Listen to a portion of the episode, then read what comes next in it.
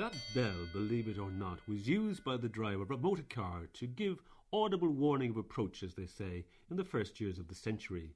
The bell belongs to a Wolseley car built in nineteen oh two, and that Wolseley is just one of hundreds of veteran and vintage cars that are lovingly restored and preserved by their owners all over Ireland. The Wolseley with the bell is part of a unique collection that belongs to Dennis Lucy, a collection that includes a car designed and built in Ireland almost eighty years ago, a car that could have become the Irish Rolls-Royce. It was called the Silver Stream, and when Dennis Lucy showed us the car, it looked as pristine as it must have done when it first took to the road. It's the first car assembled in Ireland. Not built in Ireland, assembled in Ireland. And in nineteen oh six, Philip Somerville Large, an Irish engineer, decided that the cars just weren't up to his standard and he built his own. So he went to France and he bought an engine and chassis. And he came to Kilcullen, his home, Canalway, Kilcullen. And this, he set up his works, got belts and lathes and so on, and formed his company. And assembled his car from this chassis and engine. He designed the bodywork and sent the chassis, the rolling chassis, back to England to a firm called Salmons, who were well-known coach builders for Rolls-Royce in particular, and they built the bodywork on the car. Got it back to Kilcullen, to find that he had run out of money or time or patience, and he never built another. He, he, he supposed he couldn't afford to build another, and that was the end of his venture. But the Silver Stream is a car that can still be seen occasionally on Irish roads when Dennis Lucy takes it out for a rally. There's no mistaking the fact that it looks not unlike an early Rolls-Royce. Dennis Lucy agrees that there is a similarity. There is indeed. It has six cylinders, which was very, very rare at the time, because most cars were puttering around with one, two and four cylinders. Uh, I, I, one consider it the first six-cylinder car, but it is a very, very early six-cylinder model. And it has other uh, similarities to Rolls-Royce, particularly in body styling. And, of course, the bodies of the, as I've already said, the bodies in Rolls-Royces were built by uh, Salmons, who also built this body. Uh, Actually, it has two bodies. What you see here is the, the four-seater um, type. The back of this is detachable and is convertible to a two-seater. Detachable? Oh, yes. Yes, the back. Can we just walk around the back and have a look? Away. Here, very little trouble. You take... You can see here where the division is. A few nuts and bolts. We'll remove this portion. And then... So the, the, the, and then the it's a, right, and then it's a shorter two-seater.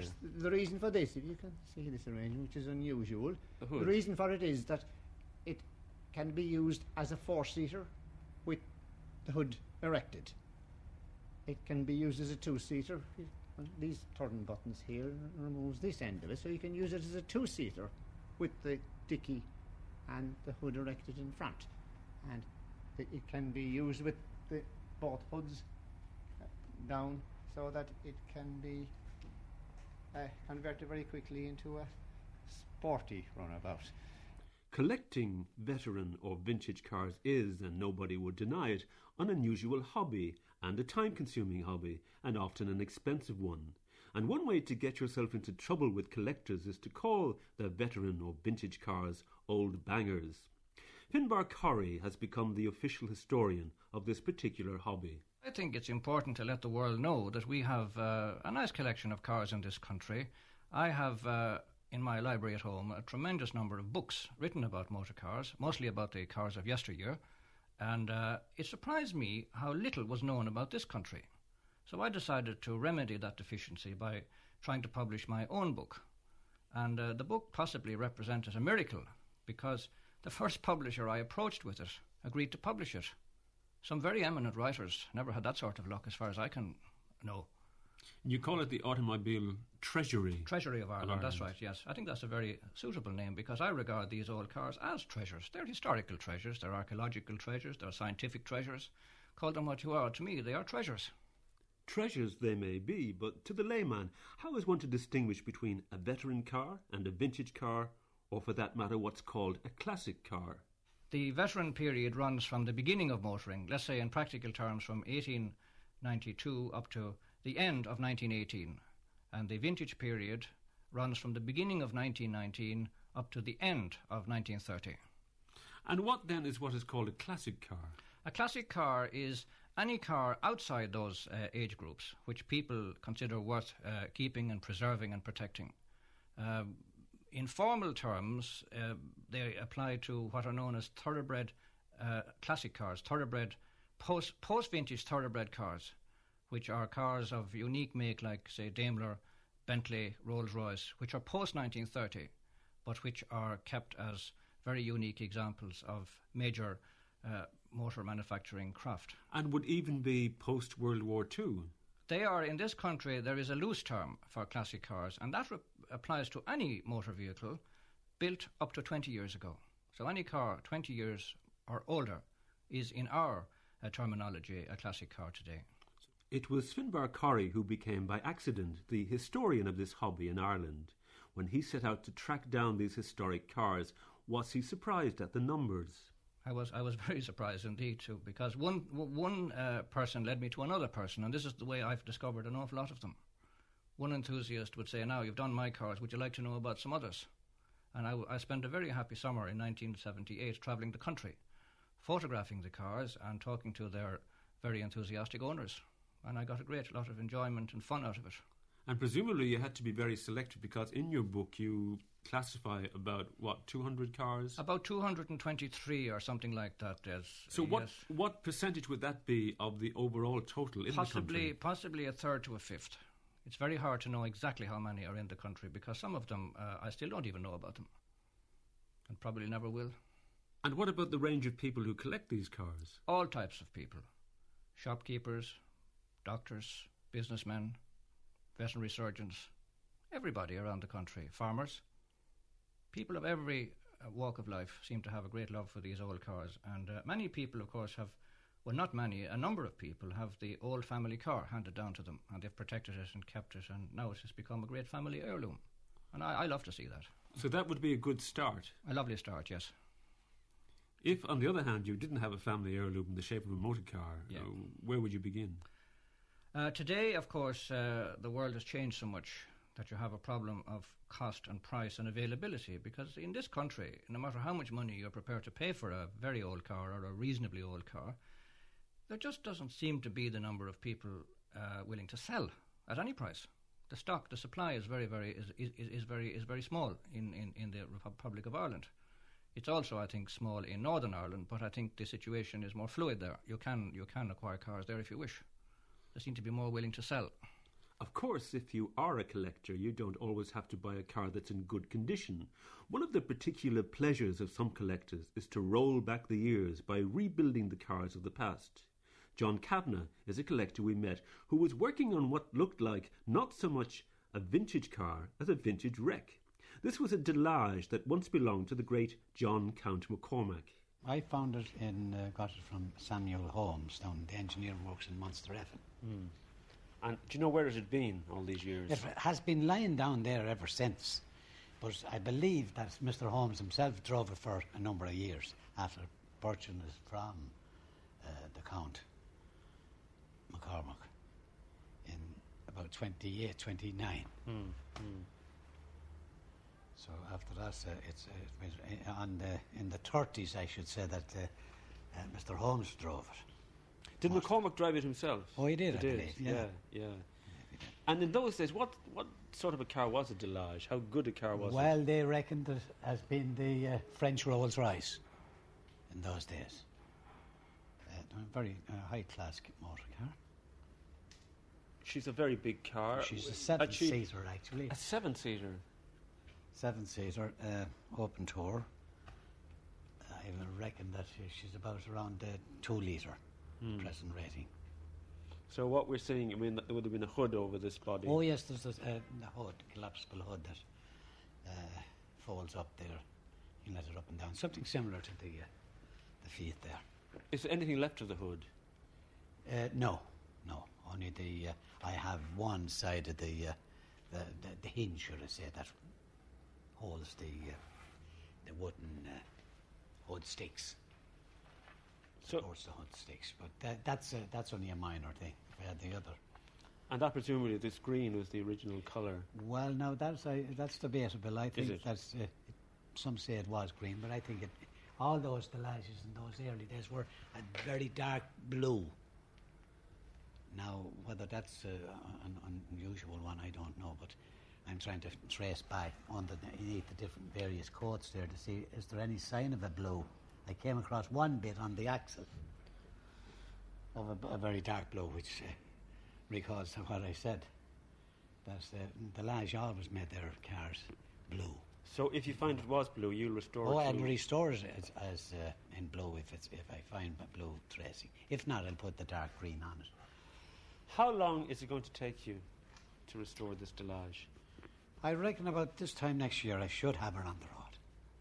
Is that a, is that a good... Is that, you know, oh, yes, that, fast for you? That would be a reasonable time now. I should have it on uh, in twelve months now. Now that I've got the other various bits that I was short of. See, I was short of the few bits which I came across in the last year or so.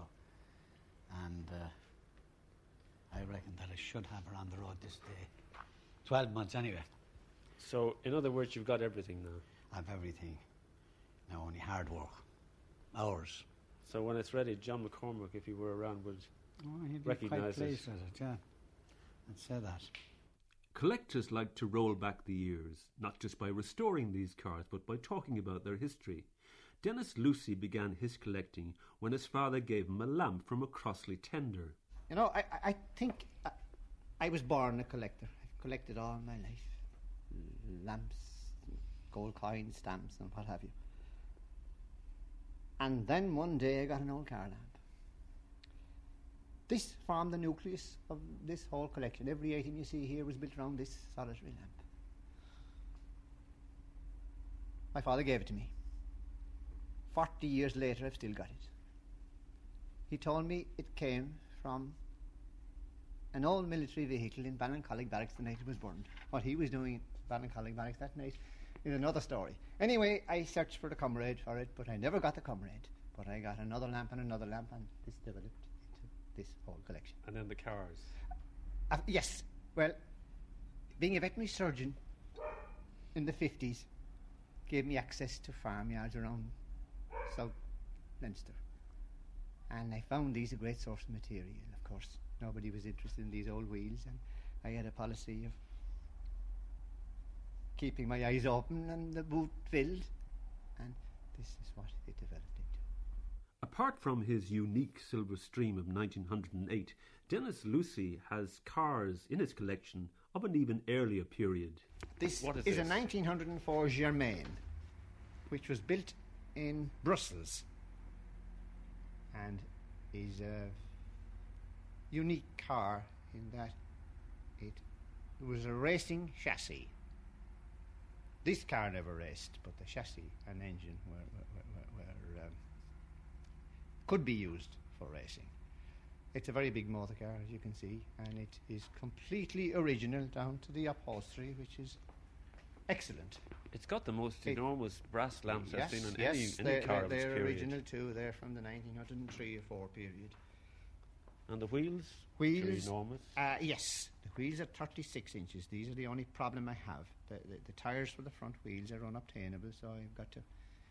I've got to. Um, I don't drive it very much for that reason. As you can see, the tires are not good. But it is a beautiful car to drive, and it's capable of, I'd say, almost seventy miles an hour. When you consider that the Silver Stream in nineteen oh eight could do thirty to forty. Two years, three years, four years earlier, this was capable of well over seventy miles an hour. Dennis Lucy likes to remind you that Wolseley, the man who started making the Wolseley cars, was Irish. And Dennis has a very early Wolseley, the car whose bell we heard at the start of this programme. We're looking at a nineteen oh two Wolseley, and it's car number one sixty-eight, which is the one hundred sixty-eighth car built by Wolseley's. And when you consider that the first forty were non-production models, were just engines on a bench for experimental purposes. And the next was a single-cylinder cycle car. This is the earliest survivor of a Wolseley car, because it, you can see it is a car. It's quite a, a biggish car for the period, and it's completely original, down to the paintwork. Which believe it or not, dark green, dark green, yes, mm, with, black with, with, with, with, with black uh, linings, and the original crest. No, oh, I see the crest. Yes. yes yeah. Well, I have cleverly uh, patched up this paint. It was a bit dodgy, but you can see we have a few splits still. But nevertheless, I preserved it. That is the original green paintwork on the bodywork. That is not, but the green is. And the crest says, Dum vigilo tutus. And I do believe that it says, uh, while I'm vigilant, I'm safe. Which is, and in nineteen oh two, it meant the same as it does today. Uh, the wings, our mudguards, are patent leather and are beautifully preserved. Yes, that is the original. Soft. The bodywork is also unusual in that it is described as a rare entrance tonneau. So you go in from the back. You go in from the back. Like a, like yeah. a jaunting car. Oh, yes. It's actually, the seats are sideways. Yeah, it shows the, the, the evolution of the car from the horse carriage of the period. And also, it, the car was chain-driven, so that y you couldn't really have a side entrance. You had to get up and Let's over see. the chains. Uh, this, of course, is the a umbrella stand, umbrella. so you had uh, your umbrella because the, there wasn't any top. You, this ca top is not original. Uh, You had no, you carried your umbrella, and you, when it rained, you put, well, at least the passengers did, they put up their umbrellas from keep the. And you have the registration I T one. Oh, yes, I T one, which is the first car registered in County Leitrim. Belonged to a family called Lairds of Drumshanbo. And although Wolseley may be an English firm, I mean, Wolseley was in fact an Irishman, was he? Right, right. Wolseley, Frederick Wolseley, was born in Dublin and emigrated to Australia, where he started making sheep shearing machinery. I know he came back to England and set up his company, but the British consider the Wolseley Car Manufacturing Company as being the first British manufacturer. But in reality, you could consider it as being the first Irish manufacturer because he was an Irishman, even though he built his cars in England. So therefore this car is in a suitable place. Oh, yes, yes, yes. This is the first Irish manufactured car. There's also in Dennis Lucy's collection a Wolseley Siddeley from nineteen ten, a car that belonged to the Gore Booths in Sligo and was known to the poet W B Yeats. Uh, the Countess rode in the car many times. She never actually drove it. I met the chauffeur many years ago, but he said he, he drove her in it several times, but she never actually drove the car. Yeats, William Butler Yeats, also rode in the car. He was a friend of the family. But they never took uh, it to Dublin. I... Not sure about that now. I know it was sent back to Birmingham in later years to have improvements put in it, but I, I, I think most of its of its uh, mileage. It is a very high mileage. In fact, I think this car is about one hundred fifty thousand miles on it, because it remained in the Gore Booth family until the fifties. Every now and then, these cars take to the road. Rallying is very much get-together time for the car collector. Just turn on the petrol. When the petrol turned on, you turn on the ignition, you check your choke, and you, then you just see, can you get a string, and we see what happens now. It should go.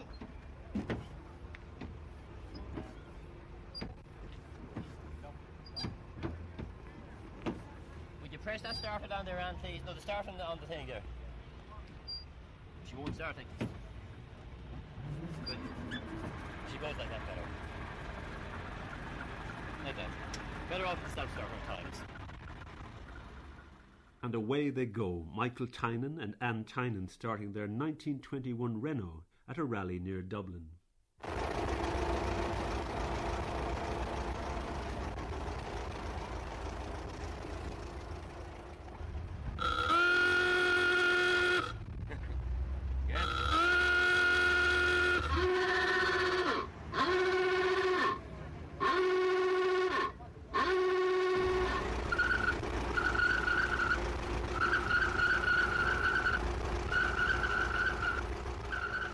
Those are the sounds of motor car horns, whistles, klaxons, sounds from the glory days of motoring, and you'll hear them whenever there's a rally of veteran and vintage cars held in Ireland. the collectors appear for the occasion with their vehicles, not just from all over the country, but from across the water as well. We met John Ward, who had brought his nineteen twenty-one Vauxhall on the ferry to Dublin. This Vauxhall is one of the first vintage sports cars, and its owner calls it a wolf in sheep's clothing. We came from Manchester to Liverpool on the motorway, and uh, it's, it cruises very nicely. It'll cruise at sixty all day. Is that good for him? Um, yes, I think so. All you have to do is to remember just to take your foot off from time to time to get a bit of uh, lubricant up into the uh, into the bores. Um, they weren't really designed for constant high-speed use, but uh, if, you, if you just ease off every now and then, it'll you know it's, it goes very well. Any problems in driving here? Not really. Uh, the, the brakes don't really match up to the performance. You have to look a long way ahead. But because you sit rather high in the car, you get a good view ahead, so that does compensate a little bit. You can see over the, you can see the road in front of the car in front of you. Is this one of many cars you have, or is this the only one you keep? Uh, no, I have. Um, I have two other vintage cars in running order, and I have two others that, that are in bits that I'm slowly working on. So I've got five altogether. Can you tell me what it is that wants to make you buy a car like this? Well, it's a hobby that all the family can, can enjoy, and really it's almost two hobbies in one, because in one because in the summer you can enjoy events like this one, and in the winter you can tinker in the garage and enjoy doing jobs on it, and uh, it's more of a practical hobby then, and uh, I enjoy both sides equally, really. But when you say the family can enjoy it, you mean you, you allow the family to climb over this car? Yes, as far as I'm concerned, it's a family thing and it's there to be used, and if it gets a few scratches on it, well, that's just too bad. At these rallies, you'll hear the names of long-forgotten cars. Hopmobile, Belsize, Singer, Argyle, Martini, Scat, Swift, Sunbeam. We met Eddie Ryan at a rally driving a nineteen twenty-three Lanchester. I would think that this car, a uh, six-litre engine, which is a very large engine, it was uh, made for chauffeur-driven. Um, if you look at some of the features, by the special window for speaking to the driver to give instructions, um, and you could lock off the rear compartment completely from the driver, so that if you left the car, uh, the driver could only, in fact, uh, operate in his own compartment. Um, those would be the main features, I would think. Other than there's quite a lot of brass work, real brass work on the engine, if you like to have a look at it. And like many of these cars, has it got front brakes as well as rear brakes? No, this this car has only rear brakes, a rear large rear drum brakes, and a differential brake. Uh, it has no brakes on the front wheels. Does that cause a problem to you when you're driving it? No problem to me uh, at all, because I'm used to it, and uh, I use both brakes uh, when I'm stopping. Um, slowing down, the foot brake is sufficient, but if you were to stop in a hurry, you would need both. But another little feature would be that the accelerator uh, on the car is in between the clutch and the handbrake. It's in the middle, in other words. That's quite difficult. So you have to think. Oh, very much so. Very if you get from your normal nineteen eighties car into that car... You have to think very, very carefully, very carefully for quite a while. Theo Ryan was driving a nineteen twenty-six Model T in the rally. He's a member, like most collectors, of the Irish Veteran and Vintage Car Club, which has direct links with the international body. How did his interest in collecting early cars begin? Well, I think um, accidentally, my brother, who was a doctor, was more interested in cars than I am, and he so enthused my daughter that she saved up and... Uh, With a bit of help, we went off and we bought a baby Ford, one of the originals, nineteen thirty-five. And we drove that for a couple of years, and then we wanted something a little more comfortable, because the baby Ford wasn't the most comfortable car. So I bought a thirty-five Austin ten Tourer. Touring cars are by far the more popular. You'll notice that a lot of these cars here are touring bodies on them, uh, soft tops, take down the hood. And that's what people really like, and that makes the car much more valuable. So from then I got associated with the club, and I enjoy the Sunday runs. Right throughout the summer we do a lot of Sunday runs. We do a lot of charity work, the Lions and various disabled drivers and various other bodies like that. Sometimes we get a bit too much of it. But uh, our main rallies, though, are the Spring Rally, the Gordon Bennett, which is the only international rally. You'll have the history of it there. Uh, the... Autumn Rally, and then the rallies in the provinces, the Munster Motorcycle and Car Club, and the Western Club and the famous Tipperary Stone Throwers Run. That's a, a memorable affair for anybody who wants a good weekend. But um, what happens there? Well, they do a little driving during the rally, all right. A little driving? A little driving and plenty of celebration and good fun. It's, it's, a good, it's a good weekend if you have a co-pilot with you. Whether you do a little driving or a lot of driving, what does it cost to collect and maintain a veteran or a vintage car these days? Depends entirely on the amount of tin work you've got to do and timber work. The body is the all-important thing. If you can get a body that's reasonably good, you have a pretty good chance. Mechanics, mechanical parts, they can pick up fairly well. But any car is restorable, provided the right man restores it, that she's kept genuine, with genuine specifications, parts in that. You see some cars are done up, but uh, they wouldn't pass the vet, as we say, because there's too many false parts and other things in them. What's the least you could expect to pay? Well, you can buy the makings of good cars for a thousand pounds, but then you'll spend four, five, six after that. But car collecting seems to be a very male-dominated hobby. Women, yeah, women don't collect. That is true. Women don't cars. seem to collect on their own, though they do uh, participate in the rallies in which their husbands are uh, engaged, and they have been known to polish headlamps and things like that, and even to repair and uh, renew things like uh, upholstery. And so they do play their part, but as individuals, they don't seem to collect cars themselves. There are one or two exceptions to that, of course. But by and large, no, the women seem to stand back and let the husbands do all the, the hard work. And I, I suppose it is hard work, because basically what you're talking about is hard garage-type work, which is maybe not suitable for women, I don't know.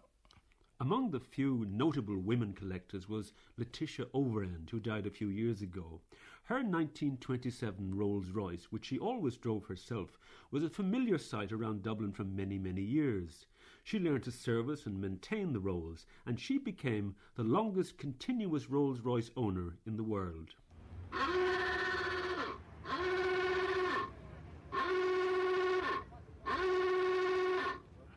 If you want to find your way around a rally of veteran and vintage cars, there's no better man to guide you than the historian of the Irish Veteran and Vintage Car Club, Finbar Corrie. This is a, a British entry, actually. It's the nineteen twenty-six Bullnose Morris Cowley four-seater, a beautifully prepared car, I think, and a very good looker, too. It's a navy blue. It says navy blue colour with black running gear. And the reason the wings were, the, uh, and the wings were black was because it was the easiest colour to repair, because it was the most likely p- part of the car to get knocked about. So black was very easy to match. Maroon again and black uh, running gear and wings. nineteen twenty-one Renault. Uh, you notice the famous coal scuttle uh, bonnet. Very unusual bonnet. It's a very unusual bonnet. And another very unusual feature, uh, again, it comes down from the veteran period, is the uh, radiator behind the engine, not in front of the engine as in the normal motor car. And in, strangely enough, woodwork at the front of the car. Woodwork, well, these cars re- relied on wood for a tremendous amount of their construction. Behind all their bodies are wood panels. This, this was the way the coach builder uh, built the horse-drawn carriages. And, of course, the motor car took over directly from the Horse, the horse uh, vehicle builder's art and craft. And the handle here, that's part of the... Uh, you don't actually slot it in, it's there permanently, is it? Uh, in some cars it's there permanently, some cars you slot it in, but in this particular car it's a permanent feature. And uh, it's a very useful thing to have because it keeps the engine in very good condition, just to keep it turned over when you're not using the car for maybe weeks on end. The green car here with the... Uh, this is now top. a lovely, a lovely representative from the veteran period, and that means before nineteen eighteen. This is a nineteen oh six... Wolseley Siddeley, a twenty horsepower car. It's, uh, the bodywork is Roi, Roi de Belge, King of the Belgians. It comes down from the Belgian royal family, this style of car. It's an open car. It's an open car, four-seater, um, very rudimentary driving gear, but an immensely strongly built uh, vehicle. It's a beautiful, what we call, it's a car from the brass age, because you'll notice that the radiator, the lamps, and all the fittings are, are brass. So it's uh, known in our particular group as a car from the brass age, which I think is rather romantic. And that seems incredibly good shape for that's its it, age. That's in practically as new condition, I would say. Yes, and it runs extremely well also. Uh, this, of course, is a descendant of the famous uh, Prince Henry Vauxhall of nineteen fourteen. This is a nineteen twenty-one version, uh, E-type, side-valve engine, And uh, I believe, uh, I haven't seen it, but I believe that this car can, on the British motorways, do one hundred miles an hour. It's a really fabulous machine. And it's a well-known car, too. It belonged to Shorrocks, David Shorrocks, of the famous supercharger family famous. So it's a well-known and a very famous car. This is uh, nineteen twenty-three uh, Peugeot, uh, B R A model, I think. It's a very original car. Uh, he found it, he found it, I think, in nineteen, the nineteen fifties. And if I remember correctly, I think he paid ten pounds for it. It was found in an advertisement in the old Dublin Evening Mail. And that's the history of that car. Terribly original car.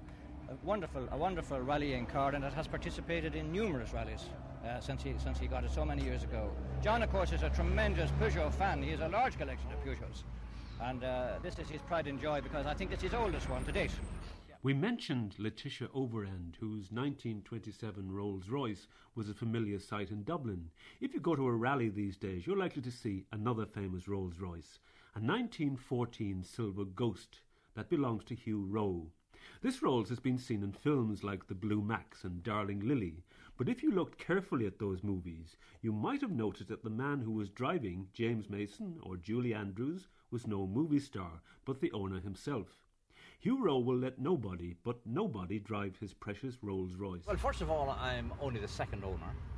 The first owner was Sir Stanley Cochran of Woodbrook, and I bought it at his executor sale for the magnificent sum of twenty pounds thirty-six years ago. And when you bought it, was it in such good condition as it is now? I don't know. Uh, it, the engine, the engine was perfect. Yes. Absolutely perfect. Uh, paint-wise, it was bad. Tires, headcloth, and things like that. They're only small things, really. But the car was perfect, and I got it. For twenty pounds? twenty pounds. What would it be worth now? Well, your guess is as good as mine. I don't know. thirty-five, forty. Some some people say fifty, I don't know. Thousand. Thousand, oh yeah, yeah, yeah, yeah. Um, I'll never know the value of it. It'll never be for sale in my time. How many miles up on it? Uh, I reckon it's done about two hundred fifty thousand.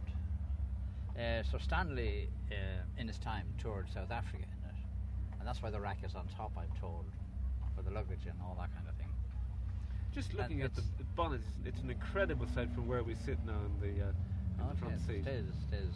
Uh, it's sixty horse and uh, dual ignition, coil and mag, twelve plugs, six for each. And uh, I've been really ashamed to tell you that the, the, the road tax, nine hundred pounds. My goodness. on on the steering wheel there, all the controls seem to be on the wheel. Well, yes, is for manual. An, Everything is, that is, an, manual. Is that unusual for, for that vintage? Ah, no, no, no, no, that's an order. It's an order, that vintage.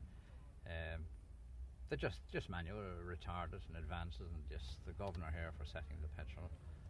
And the choke, that's the choke. Start him there and work him back as he warms up to there.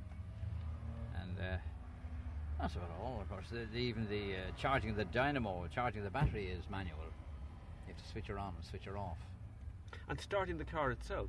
Oh, well, I put a self-starter on it. You put a self-starter? twelve years ago, yeah. But in, in the old days, you would have had to... Oh, I did have to swing it for years. Swing the handle? Swing it, yeah. Doctor's orders. Said, you don't swing that anymore. On the right here, what is this coming up on the... on the? Uh... Oh, this is the horn. That's the horn. horn. I have to get my... You have to do out. that again, because it didn't... The sound the horn makes on this Rolls-Royce is a little bit feeble. In fact, it's undignified for such a dignified car. But nothing else is disappointing about Hugh Rowe's Rolls-Royce. Nobody drives it only myself. Nobody. Absolutely nobody. Only myself. Anyway, the insurance doesn't allow anybody else. But uh, I've had it in five or six films. And among the people I've had in the car was James Cagney and Julie Andrews. And some other lesser ones, I've forgotten their names. But they've never been allowed near the driving seat? Nobody, nobody, nobody. Uh, one film I was in, they brought over a fellow from England specially to drive it. There was an awful row over that. He didn't. So, in the fact, you got into films because of this oh, yes. beautiful car? Oh, yes, yes. Ah, well, a lot of these cars get into films, you know, because, I mean, they want one of a certain vintage, certain year, they either wanted a saloon or an open one. I mean, there are umpteen films that this wouldn't be in, it wouldn't suit them. But they're, they're always calling out these cars for films. How often do you drive it? Well, it's out from May to September. Those are the rally times, and we don't bother. We couldn't afford it anyway. Two-tier. But you wouldn't drive it in the normal course of events? Oh, no. As a, no, as a, a, a, da uh, a daily car? No, no way. No way. Couldn't afford that. I mean, it only does eleven to the gallon. And uh, you couldn't park it anywhere anyway. And if you did park it in the street or anywhere, it should be pulled to bits. So that's just it. Only one other car seems to exercise the same fascination as a vintage Rolls, and that's a vintage Model T Ford. Dennis Lucy has one that he drives at rallies.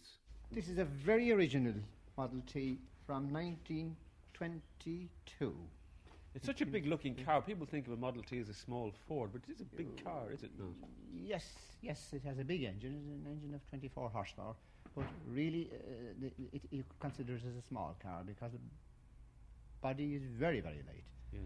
This is why it was called the Tin Lizzie. But it has got a tinny. Oh, yeah, yeah, Tin Lizzie, right, right. Yes. But it's the power-to-weight ratio. You see, with a high horsepower engine and a light body, you could do fifty, sixty mile an hour.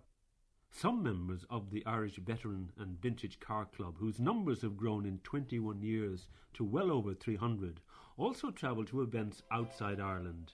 And the most challenging of these is the London to Brighton Run.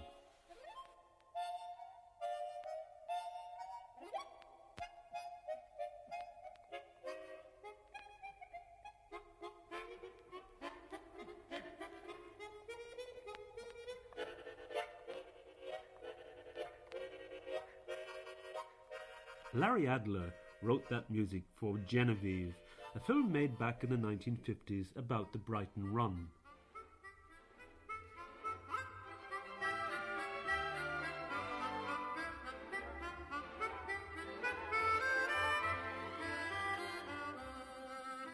John Kavanagh, the man who has rescued John McCormack's Delage from oblivion, is himself a veteran of the annual fifty-seven mile run from London to Brighton. The first run was back in eighteen ninety-six, and if you want to enter, your car has got to be pre nineteen oh five. John Kavanagh drives a nineteen oh four Siddeley. Most cars at that time were small. Well, most of the firms made this, started on the small car and then eventually branched out into mm. a, quite a large car. But uh, then they made quite a number of big cars in those uh, back in nineteen oh four as well. So she's really only a two-seater? That's all. So you, you travel with? Just a passenger, a passenger. And myself. And there's no windscreen? No windscreen, no, no. You don't no use windscreen. a windscreen? I don't use a windscreen. But you have and your goggles, those, I see, in the back here. Oh, yes. In those days, the very few cars had windscreens. They bought them afterwards as a, a, a necessary... Um, you could fit them.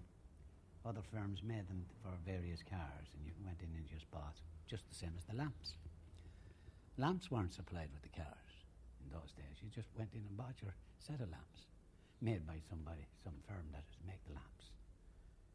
And uh, the same thing applied with the uh, windscreens, I believe. You went in and you, they fit, they fit you out a windscreen with the bench, different angles, so, and that's how. In that, only in the early days, and then as they went along, then to see the car was completely uh, supplied with windscreen lamps and all. But in the very early days, you just had to fit them out yourself. So, whatever about all the work you have to put into restoring a car and the enthusiasm you need, when you when you ride it, would drive it in a, in uh, a run like the Brighton Run, that's a long trip without a windscreen. Is it uncomfortable? It is uncomfortable when it's raining. You, you can get quite sore eyes when it's raining. But that particular car, that's at the speed it runs now, is about twenty-five mile an hour. So you don't feel it in twenty-five mile an hour. But in, that, in the Scott there, I drove that in the Garden Bennett last, uh, last season there, and it rained. But I had a, a sore eyes for the following week. I couldn't see. And were you wearing goggles? I, well, part of the time I couldn't find them at first, and originally they were in at the back. Sunglasses, anything at all to uh, stop. It's the wind and uh, the blast of wind. Still, John Kavanagh hopes to enter, once again, the Brighton Run this year. Depending where you live, this year, or next year, or maybe even last year, marks the one hundredth anniversary of the motor car. Britain says it's this year. Germany says it's nineteen eighty-six. In fact, the Italians also said it was nineteen eighty-four. Centenario del primo veicolo a benzina, the centenary of the first petrol car. we asked Finbar Corrie to adjudicate. It depends on which country uh, you're living in. The French held that the year nineteen eighty-four was the true centenary of the motor car. The, some of the British maintained that nineteen eighty-five, this year, is the centenary, but the Germans are holding firm to the view that nineteen eighty-six is the real, true and genuine centenary of the motor car. It was the eighteen eighty-six, you see, was the year in which the first practical four-wheeled motor car was uh, developed by uh, Gottlieb Daimler. And the Germans and uh, FIFA, the international controlling body, uh, maintained that nineteen eighty-six is the year.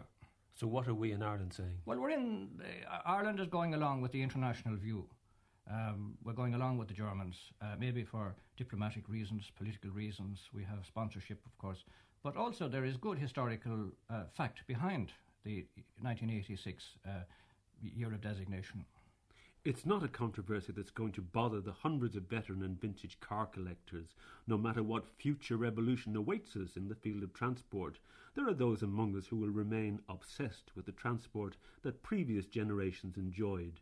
So why do they collect these cars? Well, I was always interested in driving, always interested in cars. I'm driving since I was ten, having started on a Model T, which I drove for years. So I grew up with them, you might say. But what is it, though, that makes you want to buy a car like this? Uh, just the love of driving it and mucking around with it. That's just it. I like driving. That's our hobby. And luckily, my wife's the same hobby. But you've got to give it so much care and attention. Oh, yes. Oh, well, that's part of the job. It's the hobby. Do you polish it yourself, clean it yourself? Absolutely everything. The whole thing. It's gleaming at the moment. How often, well, how often, do, you, how often do you do a, a, a polish job? Well, nearly every time it comes out. Wash them down and polish them up. But once you get it up that stage, it's easy enough. I reckon it's a disease and an incurable one, indeed, but I hope they live a long time with it. Uh, I can't remember a time in my life when I wasn't interested in motor cars as such. And uh, they say that your interest begins from the very moment you cut something out of a newspaper, from the time you begin clipping things out of the papers. And as far as I can remember, nineteen fifty-three was the year that I took my first press cutting. So what let us say it's thirty-one years since I became interested. What was that cutting? Can you remember? It was a cutting about a nineteen oh four Winton car, something to do with the London to Brighton Run or something, some, some Irish connection. So that was where I started. A lot of fellas spend money on golf, athletics, racing, coursing, and uh, we like to... It's a great interest and it's a challenge because the type of car I'm driving today now, under no stretch of imagination is it... great fun, if you like. It's a challenge every hour of the way. You know not when. You hope somebody has a Toro.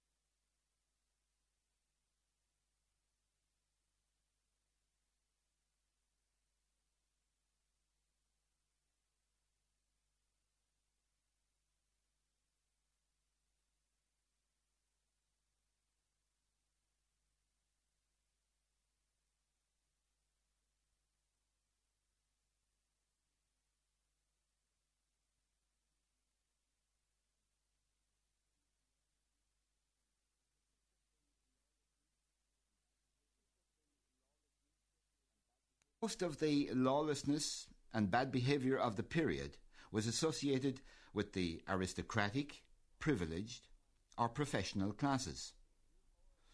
We're more egalitarian now. As Joe Artin put it, today we live in an age of equality. All classes are criminal.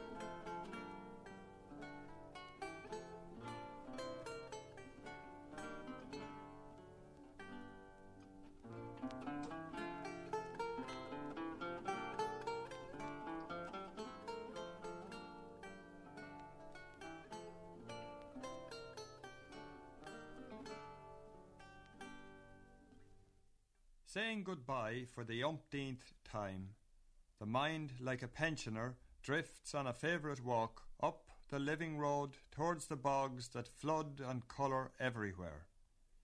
No doubt it could catch, this side of Athlone, those obvious moments along the Shannon.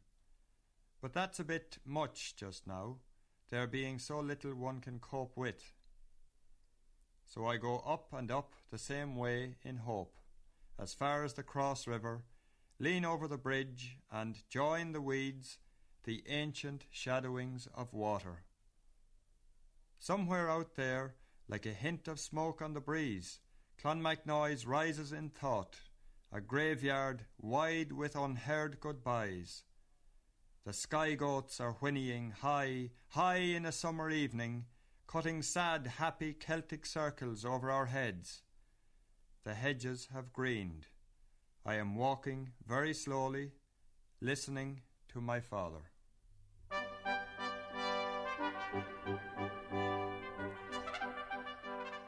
And so we conclude our music and musings, in which we heard Bell's Books and Bookmen from Alistair Smythe, then William Wilde and his Many Facets from J B Lyons. Mary Russell told us about business with Arab traders, Norman Smythe about meeting with a Spaniard. The fashionable ferns were described by Charles Nelson and Jerry O'Malley on Georgian Times. Finally, Desmond Egan read his poem A Favourite Walk. The music included the excerpt from Microcosm by Bartók. Then we heard part of The Perfect Fool by Holst, played by the London Symphony Orchestra. Julian Bream played a fandango. My Homeland was the title of the James Galway piece. And then the Allegro from Concerto in G Minor by Vivaldi. And finally, Farewell, Dear Love, a lute duet with Martin Best. I hope you've enjoyed the programme, and from all of us to you, a very good day.